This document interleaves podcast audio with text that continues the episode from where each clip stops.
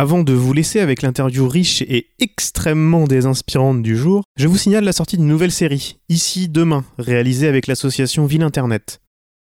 La première saison de Disruption protestante était sous la forme narrative, chaque épisode étant une immersion sonore dans un sujet lié au numérique, illustré par les activités d'une entreprise.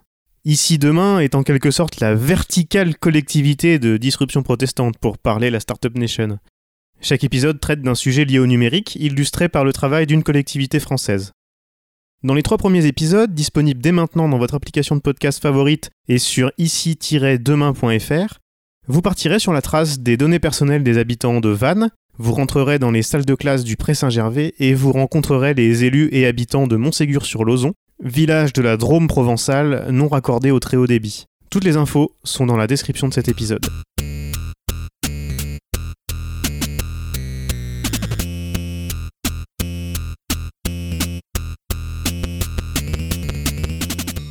Bienvenue dans ce nouvel épisode des rencontres désinspirantes de disruption protestante. Chaque semaine, une position lucide à rebours du mythe de la Startup Nation avec un acteur de l'innovation française. Je suis Antoine Gouritin. La semaine dernière, Dimitri Régnier nous racontait son expérience dans le monde de l'inspiration et des startups nantaises en nous expliquant que le modèle d'aide et accompagnement en France était orienté vers le seul modèle de l'entreprise à ambition légendaire. Les soi-disant licornes et prochains Facebook. Vous pouvez écouter cette discussion dans votre application de podcast préférée sur Spotify et sur disruption-protestante.fr. Aujourd'hui, direction Biarritz et le Pays Basque avec Paul-Louis Beltante, cofondateur de Better Eyes. Better Eyes édite une plateforme permettant aux grands acteurs B2B de créer leurs services numériques en santé. Paul Louis ne manque pas d'ambition, mais pas celle d'écrabouiller toute la concurrence et de créer un monopole à tout prix. Il va vous expliquer la différence entre entrepreneur et start-upper. Ensuite, il vous parlera de son expérience des relations entre start-up et grands groupes, avec un point de vue bien affirmé sur la fameuse tendance de l'open innovation. Pour finir, Paul Louis vous racontera l'intérêt pour une PME technologique de déménager de Paris vers Biarritz. Bonne désinspiration alors par rapport à l'angle startup à startup, etc., je, je, veux pas tomber dans la polémique facile. Moi, en fait, les choses sont, pour moi euh, assez claires. Pour moi, il y a en fait il y a une vraie différence entre euh, un start-upper et un entrepreneur. Euh, il y a d'un côté des gens qui créent des sociétés, des startups, en se disant euh, on a une idée, on a un positionnement qui, selon nous, euh, va pouvoir avoir une résonance sur, sur, sur un certain marché aujourd'hui. On crée un produit rapide, il faut lever beaucoup de fonds pour faire en sorte de vérifier cette idée, et coup de chance ou pas, euh, bah, cette idée aujourd'hui, cette idée peut plaire, euh, euh, peut exploser, et ta startup devient viable à ce moment-là, et elle se lève encore plus de fonds, ou elle se fait racheter, et tu as réussi ton pari. Ça, c'est le mode startup. Mais le mode startup, c'est de la loterie c'est de la vraie loterie. À côté, tu as l'entrepreneur qui va se dire dès le départ, je vais pas essayer de chercher des fonds, je vais essayer de chercher des clients je vais faire un produit non pas pour amuser la galerie ou pour faire du buzz parce qu'on pense que c'est quelque chose qui, euh, qui est dans l'air du temps, mais on fait un produit parce qu'on pense qu'il y a une vraie valeur et qu'on peut utiliser telle techno, on peut utiliser euh, tel device pour créer telle valeur pour telle personne. Ce qui est très vrai dans la santé. Hein. Tu te dis, euh, nous on s'est dit aujourd'hui, on va utiliser ces les devices que tu as dans que as sur toi au quotidien qui récupèrent pas mal de données te concernant pour pour te fournir des services extrêmement adapté à ton profil, ton comportement, ton contexte, et donc du coup t'aider à mieux vivre. Euh, mais peu importe, l'entrepreneur, il va essayer de faire un produit et il va essayer de trouver un modèle économique. Si l'entrepreneur n'a pas trouvé de modèle économique au bout d'un an, bah effectivement c'est c'est un peu compliqué. Mais l'entrepreneur va toujours essayer de trouver de l'argent, va toujours essayer de trouver euh, un client, va toujours essayer de créer de la vraie valeur. Il construit quelque chose de solide. Un start-upper va pas forcément chercher à créer, chercher à créer quelque chose de solide. Il va chercher chercher à créer quelque chose de gros. Donc, je dis pas que l'un est mal ou que, ou que l'autre est mieux. Je pense que c'est deux différences d'approche fondamentales. En revanche, moi, ce qui me, ce qui m'émeut, et ce qui, ce qui, ce qui, ce qui, ce qui me chagrine un peu pour tout te dire, c'est qu'aujourd'hui, on ne fait croire aux jeunes dans notre pays que le seul modèle pour entreprendre, c'est le modèle des startups. Et c'est ça qui me chagrine. C'est que tu ne peux pas dire aujourd'hui à tous les jeunes qui sortent d'école ou qui ont 25, euh, 30 ans, qui se disent, tiens, euh, effectivement, j'ai envie de créer ma boîte. Aujourd'hui, les gens n'ont pas envie de créer leur boîte, ils ont envie de créer leur startup. Donc, ils se mettent, euh, ils vont faire un brainstorming de plusieurs soirées dans des bars pour trouver des, pour trouver un, un, nom sympa, pour trouver un logo sympa, pour trouver une carte de visite sympa, pour aller chercher justement le baby foot dans leurs super locaux. Ils vont essayer de faire le tour des incubateurs pour essayer de ça, pour essayer d'avoir un, un, un, tout petit bureau dans, dans un incubateur. Euh, encore une fois, je dis pas que tout est mal, mais pour moi, quelque chose comme le Station F, moi quand j'y pense, Station F, ça me fait penser à un abattoir, tu vois. C'est un gigantesque lieu où tu fais rentrer des milliers de jeunes chaque année et qui vont complètement à l'abattoir. Ils rentrent à Station F, t'as l'impression que rentrer dans Station F, déjà c'est l'aboutissement en soi, tu vois. Je suis à Station F, je suis à Station F. C'est génial, super. Tu postes ta, tu postes ta, vidéo sur Facebook où t'es à Station F, c'est génial, tu rencontres plein de gens, t'as une super cantine, etc., etc. Je dis pas que Station F est pas un lieu euh, utile par rapport à, à, à la création, etc., etc. Je dis juste que faire croire aux jeunes que vouloir créer sa startup, c'est le Graal, et qu'une fois que tu es à Station F, euh, et eh ben ton succès est déjà tout tracé, c'est faux. C'est une fable. Et moi je suis vent debout contre cette fable des startups euh, qui est de faire croire à tout le monde que une bonne idée et puis euh, une bonne incubation euh, te t'aidera, enfin te permettra de lever des fonds extrêmement facilement. Et puis une fois que tu as levé un million, deux millions, trois millions, de toute façon ton idée elle est bonne. Et puis regarde aux US comment ça se passe. C'est facile de faire du business. Non, c'est pas facile. L'entrepreneuriat c'est extrêmement compliqué parce qu'il faut gérer avec 15 000 critères euh, au quotidien pour faire en sorte que ta que ta société avance. Euh, et faire croire aux gens qu'une société c'est simplement avoir euh, un, un, beau logo, un, beau slogan et puis euh, et puis même avoir des téléchargements mais sans modèle économique derrière, c'est faux les grandes entreprises se mettent aussi beaucoup à discuter avec des startups. Euh, je sais que c'est un sujet qui te tient à cœur aussi, tout ce qui est open innovation et compagnie. Euh, est-ce que vous avez participé à ça et quel est ton regard, toi, en tant qu'entrepreneur? Bah, L'open innovation, c'est euh, c'est la, la, plus belle trouvaille qu'ont trouvé les, les, grandes entreprises pour pour paraître un peu jeunes et, et innovantes et, et, et, piller du savoir gratuitement et, et, ne rien donner en retour. Enfin, oui, on en a fait, on en a fait plein euh, il y a quelques années, euh, parce que c'est hyper, euh, parce que c'est hyper sexy. Toi, tu es une jeune société, t'essayes de, t'essayes de percer dans le domaine, et puis t'as euh, une grande société qui te dit, euh, on a scanné tout le marché, on vous veut dans six mois sur sur scène pour nos grands raouts annuels devant tous les cadres de la société pour parler d'open innovation. Venez raconter vos secrets, etc., etc. On l'a fait, hein, on l'a fait de nombreuses reprises, on a fait des, des, conférences, des journées entières Open Innovation avec des ateliers, tu vois, etc. Et en fait, tu passes ta journée à expliquer au cadre ou à la direction de grandes entreprises euh, le monde merveilleux, alors des startups, hein, t'es pas jeune entreprise, t'es pas machin, t'es pas t'es, t'es startup, euh, comment que c'est bien d'être startup parce que bah tu vois t'as pas de process, parce que t'es libre, parce que tu peux être vachement créatif, etc. Nous la chose qu'on leur dit, c'est ce qui est fou, c'est que vous, une grande entreprise peut être tout ce qu'une startup peut être. La grande différence, c'est qu'il y a de l'argent, et donc elle peut aller beaucoup plus vite qu'une startup. C'est paradoxal, hein, ce qu'on peut dire, mais les grandes entreprises n'ont des contraintes que celles qu'elles se donnent. Euh, et en fait, on amuse la galerie. C'est, tout, c'est choses d'open innovation. T'as des cadres qui sont là, qui se prennent une après-midi, c'est sympa. Ils sont en amphi avec leurs collègues, euh, ils ont bien mangé à midi, et puis ils viennent voir sur scène euh, deux trois startups qui font euh, qui font euh, qui font chaud, et puis ils repartent le soir. Ils disent ah ouais c'est quand même génial les startups, j'ai vu des startups géniales, etc.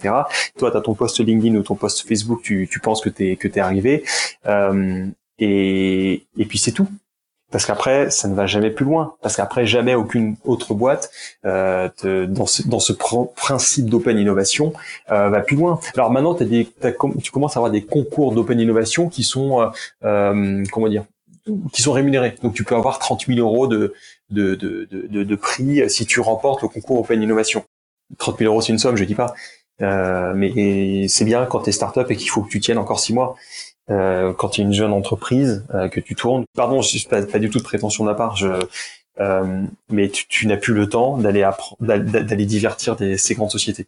Donc nous aujourd'hui on refuse tout, tout pitch, euh, tout pitch d'open innovation. On n'a plus de temps à perdre. Surtout encore une fois, je répète, on est à Biarritz. Euh, moi, aller faire de une journée d'open innovation à Paris, ça me coûte de l'argent, parce qu'il y a le déplacement, parce qu'il y a tout ça. Euh, ça me coûte beaucoup beaucoup de temps euh, et j'ai pas le temps. Et donc je les fais pas. Et, et, en fait ça, et en fait ça me va très bien. Euh, ça, ça, ça, me va très bien. C'est vrai que je, suis un peu gêné par ce, par ce principe d'open innovation parce que c'est c'est pas de l'open innovation. C'est c'est euh, abuser de la puissance des grands groupes pour euh, soit divertir euh, ta, ta, ta, masse salariale ou soit piller des choses, piller des choses auprès des, des, des, entreprises que tu que tu viens voir. je plutôt que d'organiser des séances d'open innovation qui coûtent quand même de l'argent parce qu'il faut réserver des amphis, parce qu'il faut réserver des choses, enfin bref, des événements qui s'organisent, il ferait mieux de donner à chaque startup ou chaque entreprise qui vient dans ces séances-là, euh, il ferait mieux de donner euh, quelques dizaines de milliers d'euros à chacune pour faire des, des POC, tu vois, pour faire des prototypes de services, euh, de faire bosser concrètement la startup pour ce groupe-là en disant qu'est-ce qui se passe, enfin, qu'est-ce qu'on peut faire ensemble? Et ils font le service, ils testent ce service, produit, produit, produit, encore une fois. Et si le produit fonctionne, si ça répond à un, usage, et eh ben là, effectivement, tu vas un peu plus loin. Euh, mais sinon, tout le reste, euh, Ouais, ça commence à changer un petit peu, mais c'est compliqué. Est-ce que tu as, peut-être sans, sans, citer, peut-être sans, sans, citer les, les, entreprises, mais est-ce que tu as peut-être une ou deux anecdotes euh, croustillantes sur, euh, sur un, un, truc auquel tu as, participé? Euh, Oui, alors oui, non, mais je dis, donne pas de nom parce qu'après, c'est bon, c'est trop facile, mais. Euh, non, non, bah non, bien non, sûr. Mais, non, quelque chose qui est pour moi très symptomatique. on, a, on nous a demandé de venir devant une grande, grande société internationale de, de, de, pitcher devant toute la direction de, de, de ce groupe-là pour parler de l'impact que la santé pourrait avoir sur leur, sur, sur leur domaine, sur leur domaine d'activité. Euh, très bien. Donc on fait le pitch pendant euh, pendant euh, une heure une heure devant euh, entre midi et deux. Voilà, il y avait des membres du comité de direction, etc. Enfin, assez assez haut placé, très bien. À la fin du, du à la fin du, du, du talk, il y a un, une personne du comité d'administration, euh, du conseil d'administration de la société qui vient nous voir je trouve ça vraiment très intéressant votre approche, bravo, c'est super, il faut vraiment qu'on avance dans ce sens parce que je pense que ça peut avoir du sens sur notre activité. Bon, nous on repart de là, on se dit c'est génial, c'est super, on va euh, ben on va avancer, euh, on va avancer avec eux et puis le mec a l'air assez intéressé d'un point de vue stratégique, c'est important. Et ensuite on s'est fait aspirer par le vortex du département innovation open innovation où il a fallu malgré l'intérêt euh, marqué de, de, de, la direction, il a fallu passer par des séances de pitch devant les métiers de la société. Tu vois donc en fait, l'innovation invite le marketing, invite les industriels, etc., etc. Euh, et donc tu pitches, tu pitches, tu pitches une fois, deux fois, trois fois, et puis bah tu reviens parce que comme la direction avait l'air intéressée, tu dis bon, je vais quand même pas lâcher le truc. Et au bout d'un moment, bah ça donne rien. Euh, et on dit à un moment dans notre contact de l'innovation, mais pourquoi ça donne rien? Parce que la direction avait l'air intéressée. Et là, les mecs te disent, bah oui, mais euh, les métiers aujourd'hui euh, ne sont pas intéressés parce que vous proposez. En tout cas, ça semble trop, enfin, c'est trop tôt pour pour notre métier. Là, tu lui dis, d'accord, mais le but d'un département innovation, c'est justement de faire l'innovation, de financer l'innovation, de faire en sorte que l'innovation soit apportée au métier, euh, et les métiers ensuite euh, décident ou pas si cette innovation réalisée a un intérêt ou pas. Ah oui, mais euh, chez nous, l'innovation, il n'y a pas de budget. Et oui, mais donc du coup, tu crées des cirques, euh, l'innovation, tu organises des pistes, tu perds ton temps, tu fais des choses comme ça. Et en fait, la personne qui choisit, qui décide si tu peux bosser ou pas, c'est les personnes bah, qui ne sont pas innovantes. Enfin, c'est les personnes, c'est les personnes qui sont dans le métier aujourd'hui à qui on ne demande pas de se projeter dans, dans 5 ans. Il faut que l'innovation réussisse à vendre en interne, quoi. C'est toujours le même problème. Oui, mais euh, si l'innovation n'a jamais de budget, si, si c'est juste pour, s'acheter une vertu, tu vois, c'est du, c'est du, c'est du startup watching, euh, startup washing que font toutes ces boîtes-là. C'est j'ai un département innovation, c'est génial, c'est super. Euh, j'ai, euh, j'ai un super fil Facebook, je vais, enfin, d'accord, mais d'un point de vue business, ça ne change rien parce que la personne qui décide, c'est toujours la même. C'est le mec qui est là depuis 40 ans euh, au marketing, qui dit, mais moi, je sais comment faire mon produit, j'ai pas besoin j'ai pas besoin de ça, ça sera dans 15 ans, on verra. Eh oui, mais sauf que ça, ça ne pas l'innovation. Et c'est pour ça que les gens innovent pas. Euh, voilà, tu prends Kodak, exemple, hein, exemple. Euh, voilà, l'innovation, c'est quoi? Il y a eu un mec à département d'innovation qui a dit au fait, les mecs, aujourd'hui, il paraîtrait qu'aujourd'hui, on a plus besoin de, de pellicules pour prendre des photos. Euh, ouais, mais le mec qui faisait des photos depuis 40 ans, il dit, ah, attends, les gens, ils vont toujours préférer l'argentique, c'est sûr, parce que ça fait des meilleures photos, etc., etc. On n'a pas de budget à passer là-dedans. Oui, mais oui, mais l'innovation, elle est plus forte que tout. Donc voilà, c'est dommage en fait. C'est l'innovation. Et parce qu'ils faisaient leur beurre sur les consommables aussi. On est voilà, c'est que tu ne remets pas. Si, si, tu, forcément, tu peux pas demander aux gens qui font le, le gros du business d'une société de remettre en cause leur business. C'est pas possible. C'est impossible. Et c'est normal. C'est, c'est, c'est humain. C'est à ça que servent les départements innovation. Mais si le département innovation, il ne sert qu'à organiser des raouts, des cirques open innovation, juste pour amuser les galeries, ça sert à rien. Le département innovation, il doit avoir un budget. Sur la base de ce budget, tu développes des choses, tu développes des prototypes qui montrent au métier, ah oui, ah oui, oui, oui, c'est vrai. et tu mets ce prototype dans la main des clients et tu vois ce que ce que les clients euh, tu vois ce que les que les clients ce que les utilisateurs veulent. Et c'est ça qui est intéressant. Voilà. Donc euh, voilà voilà l'anecdote. Enfin c'est surtout le le c'est très euh, très symptomatique de, de, de très représentatif du, du monde du monde aujourd'hui de la relation aujourd'hui entre les startups et les grands groupes vous avez lancé ça il y a combien de temps? Est-ce que vous avez lancé ça à Paris et vous avez bougé ou dès le, dès le début, euh, tu t'es dit euh, Pays Basque? Alors, euh, on a lancé, on a, on a, commencé effectivement à Paris l'aventure Better et puis, je t'avoue, alors ça peut être le, le, but de, certains échanges après en fait, on, on, a voulu un peu partir de cette agitation euh, start-upienne parisienne, euh, qui pour nous était un peu euh, un peu contre-productive, paradoxalement. Euh, et euh, on avait envie de vivre un peu, tout simplement aussi. Et c'est pour ça qu'on a déménagé euh, toute la boîte au Pays Basque, à Biarritz, où on y trouve une véritable qualité de vie. Euh, où on y trouve un vrai plaisir au quotidien euh, et surtout où on n'est pas embêté au quotidien par ce que je disais tout le, le microcosme parisien qui qui nous solliciterait de trop. Donc aujourd'hui, ce qui est bien, c'est qu'on a un vrai équilibre. Beaucoup de gens nous disent ouais, mais attends, à Biarritz, ça va être compliqué de créer sa boîte, ça, va être compliqué de créer sa euh, sa start-up, euh, on y reviendra euh, de Biarritz. Et en fait, je leur réponds à chaque fois, mais au contraire, c'est la plus grande chance que l'on a, c'est d'être à Biarritz. C'est que euh, on n'a aucun stress aujourd'hui en termes de transport, en termes de, en termes de, de, d'accès, d'accès au bureau. Euh, on arrive, on a des super bureaux, on est à 300 mètres de la plage, on peut aller surfer entre midi et deux, et c'est, c'est pas un compte, c'est juste que c'est, c'est, notre vie ici. Euh, du coup, on est hyper détendu. Euh, on est hyper focus sur la seule chose qui compte pour une boîte, c'est le produit. C'est-à-dire qu'aujourd'hui, les équipes, quand elles arrivent, eh ben, elles ont qu'une chose à penser, c'est le produit, le produit, le produit. On a des, alors on, travaille avec euh, beaucoup de clients, beaucoup de clients à l'international aussi.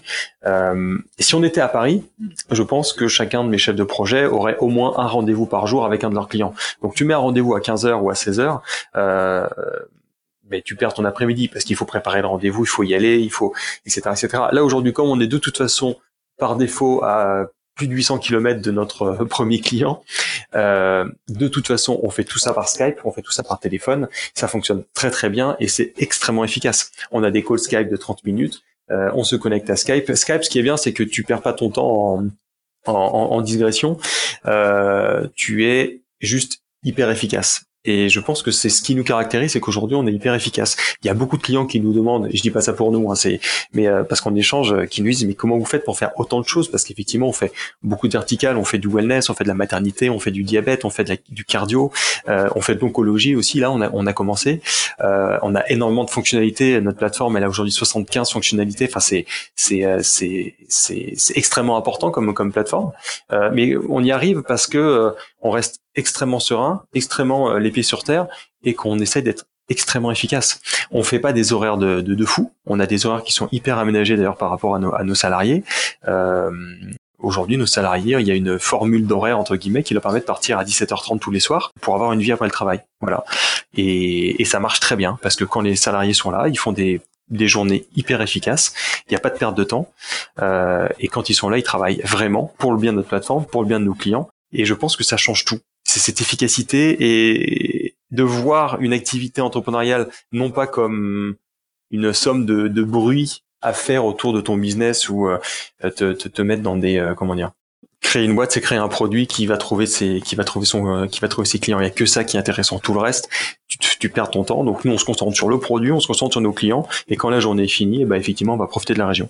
Et vous étiez combien euh, au moment de, du déménagement euh, et vous êtes combien maintenant? Si vous étiez, Est-ce que vous étiez déjà nombreux? Je veux dire, ça, ça a posé des problèmes pour certains peut-être ou? Alors certains nous ont pas suivis, ouais, on était cinq. Euh, certains ont choisi de ne pas nous suivre, euh, mais globalement la, la, la, majorité a, suivi parce que c'était une discussion un peu de, de, groupe et on s'est dit bah tiens allez on y va tous ensemble. Euh, ensuite tu sais nous on est sur un modèle qui est qui est extrêmement flexible, c'est-à-dire que aujourd'hui on est 10 nous à Biarritz, euh, mais on travaille, il y a 25 personnes aujourd'hui euh, qui, en France et en Europe, travaillent quotidiennement pour nous Euh, donc quand je dis quotidiennement, c'est vraiment des gens avec qui on est sous contrat et avec des contrats qui sont euh, 5 jours par semaine, donc des contrats temps plein. Euh, et on a 25 personnes qui travaillent avec nous. On a choisi ça, ce travail à distance. Pourquoi? Bah Pour plusieurs raisons. C'est que, un, c'est une contrainte euh, du Biarritz. C'est qu'aujourd'hui, à Biarritz, pour créer une, équipe de 35-40 personnes, euh, c'est pas toujours facile de trouver les bons profils. C'est vrai, on est un peu isolé. Euh, mais c'est une super chance aussi. Parce qu'aujourd'hui, nous, on est 10 personnes à Biarritz, on est concentré autour de l'équipe projet. Il n'y a que des chefs de projet ici à Biarritz. Euh, et ensuite, on a des développeurs, on a des, euh, des, journalistes qui écrivent, qui écrivent pour nous, euh, mais qui sont situés un peu partout en France et en Europe aussi. Et qui nous permettent d'avancer de manière hyper efficace encore une fois. Euh, on a plusieurs pôles techniques euh, euh, en France et en France et, et, en Europe aussi. Il n'y a rien de pire que de que de devoir gérer des équipes techniques et des équipes marketing au même endroit parce que elles se elles se polluent sans cesse. Euh, elles vont se voir en disant tiens j'ai un bug ici qu'est-ce que tu en dis etc etc. Là encore une fois on est obligé du fait de notre distance d'avoir des process qui sont hyper carrés on fait des calls réguliers, euh, on a des outils de suivi, des Jira, des choses comme ça qui nous permettent d'avoir un suivi extrêmement précis des projets. Mais si tu veux, chacun est euh, concentré sur sa tâche. Et quand un chef de projet chez moi contacte une une personne de la technique, euh, c'est pour un, un besoin extrêmement identifié sur un bug extrêmement précis et donc tout est hyper efficace. Ça manque pas de chaleur humaine, hein, parce que je peux dire, euh, on pourrait croire que euh, ouais, euh, attention, ça va être un peu un peu compliqué parce que les mecs c'est des robots. Pas du tout. C'est juste qu'on est très concentré sur le boulot, on fait le boulot bien, et ce qui nous laisse beaucoup de temps à côté, ben, pour profiter de la vie. C'est, ça peut paraître bête, mais on n'a jamais fait aujourd'hui de nuit blanche chez Better Eyes. On n'a jamais passé des soirées entières complètement envahies par le stress pour livrer des clients. Non, on essaie de faire des choses très maîtrisées euh, parce qu'on veut faire notre boîte, on veut que notre boîte ait du sens. Alors on n'a pas de baby foot euh, parce qu'on on, tombe pas dans ces dans ces dans ces clichés là non plus. Euh, mais vous faites du FIFA ou du PES à distance peut-être non? Oui, et ça, alors ça, il y a des consoles effectivement, donc ça, ça joue.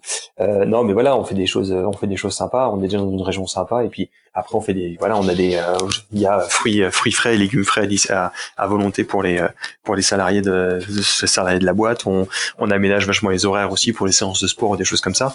Euh, voilà, il faut, il faut que la boîte permette à chacun d'être heureux. Euh, il faut pas aller non plus aller trop loin euh, dans la, dans, un peu dans la, la mythologie des, des, des startups.